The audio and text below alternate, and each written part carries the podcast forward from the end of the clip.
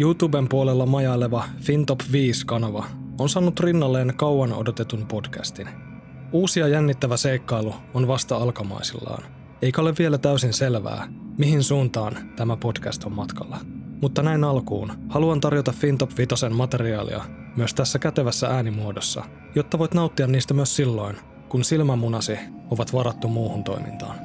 Synkkiä ja mieltä kutkuttavia mysteerejä maailmalta, kauhutarinoita, urbaanilegendoja ja kaikkea ihmettelemisen arvoista. Tämä on Kasvaton podcast.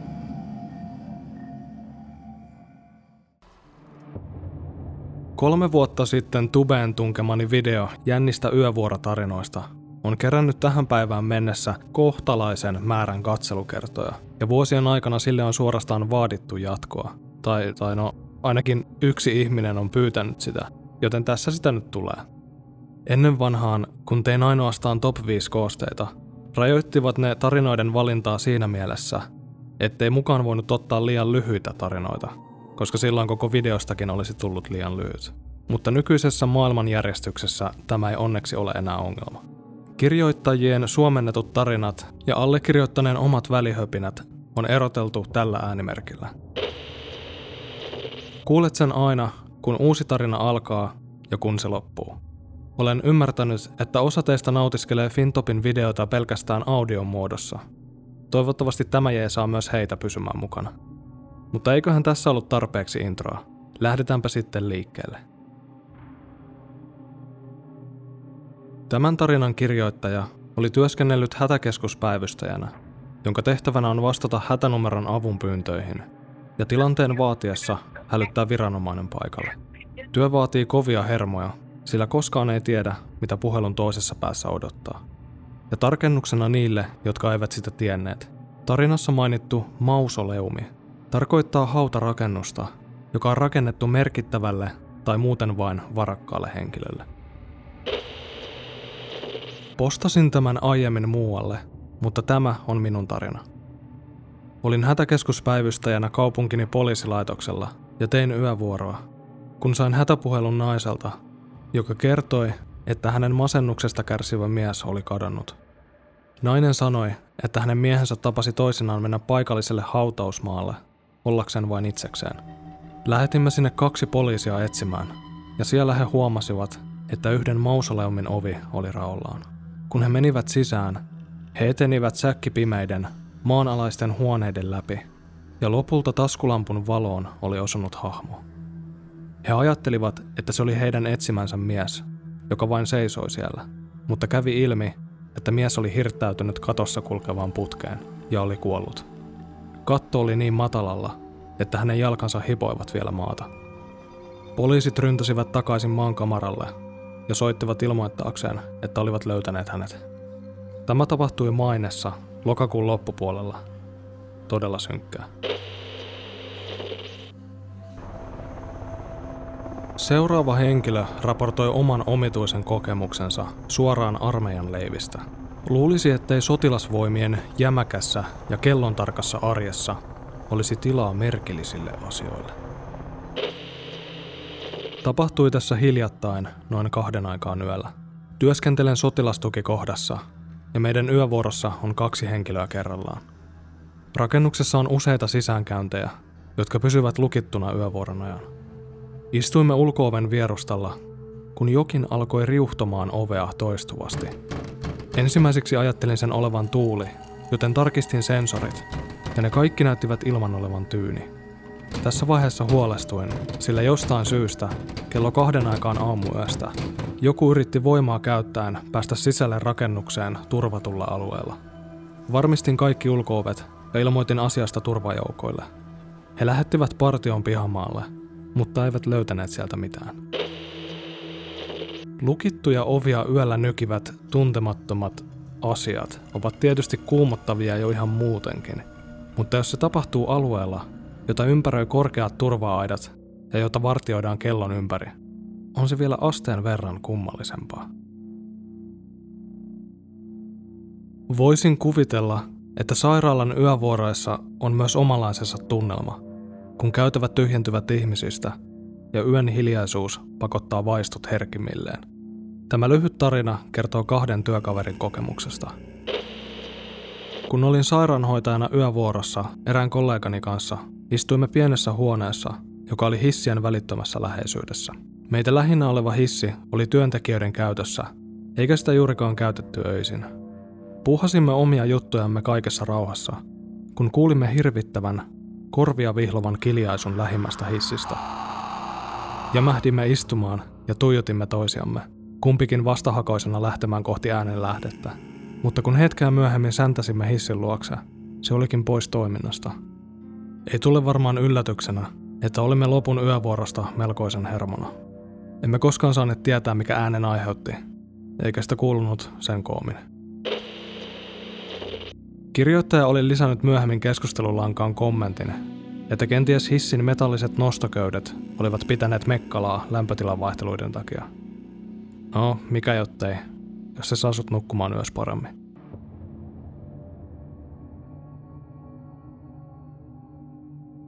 Hotellit kuuluvat tietysti myös niihin paikkoihin, joissa voi joutua työskentelemään silloin, kun suurin osa ihmisistä on vetäytynyt yönlepoon. Hotellista riippuen voivat asiakkaat kirjautua sisään tai ulos myös yöaikaan.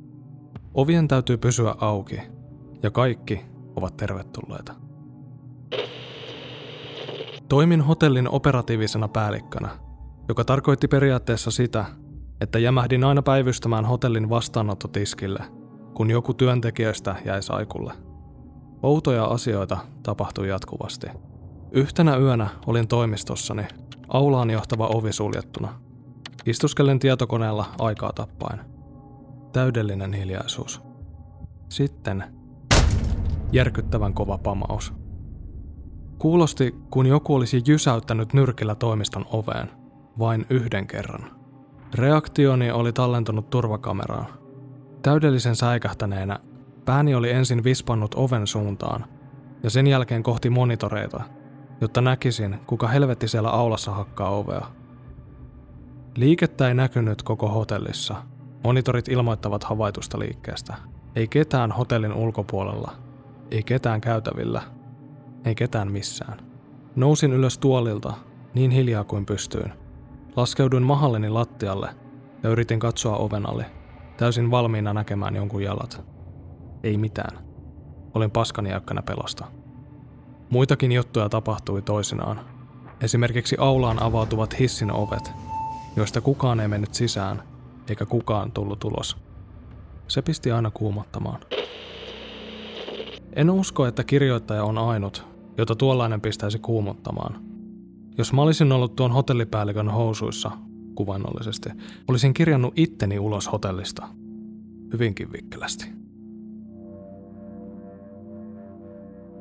Vartioilla on myös oma tärkeä työnsä erilaisten yritysten ja kiinteistöjen toiminnan turvaamisessa.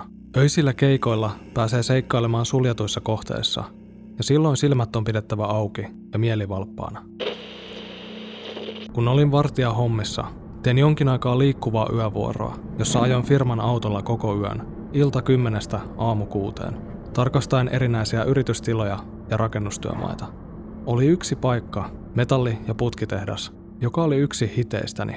Siellä oli tapahtunut useita ryöstöjä, koska se oli todella avoin alue ja tavaraa vain lojui ympäriinsä, plus yksi puukotus. Yhtenä yönä partioin tehdasta jalan, koska meille ei haluttu antaa portin avainta, ja vannon, että näin joko karhun tai erittäin suurekokoisen ihmisen liikkumassa jättimäisten metalliputkipinkkojen välistä. Sanoin vi tästä ja käännyin takaisin autolle päin. Ja koska tilanne ei ollut vielä tarpeeksi hermostuttava, ennen kuin pääsin portille, missä autoni oli parkissa, näin kaksi massiivisen kokoista hehkuvaa silmää, tuijottamassa minua tehtaan rajalla, missä tontti yhdistyy pusikkoon. En tiedä, oliko se sama olio, jonka näin aiemmin – Enkä tiedä, oliko se aiemmin näkemäni hahmo ihminen vai ei. En välittänyt siitä ja poistuin alueelta. Vaikka meidän ei annettu kantaa asetta, pidin siitä lähtien omaa mukana, koska Jyytähin laki sen sallii. Onneksi en nähnyt siellä mitään vastaavaa sen jälkeen. Tein paljon yövuoroja rakennustyömailla, eikä ole mitään kuumottavampaa, kun kävellä keskeneräisten rakennusten tai muuten vain epämääräisten paikkojen läpi. Keskellä ei mitään ja pilkko pimeässä – Seurannasi vain taskulampun valo ja mielikuvitus. Ladataan perään vielä toisen vartijan tarina. Näitähän ei voi koskaan olla liikaa.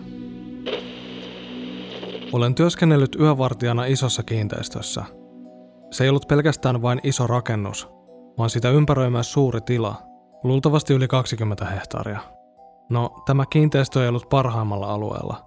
Se oli melko syrjässä, mutta tontin raja oli lähistöllä. Joka tapauksessa siellä oli todella pitkä, suljettu ajotie. Yhtenä yönä aloitin kierroksen kävelemällä rakennuksen etuovesta pihalle, joka oli täysin valaistu.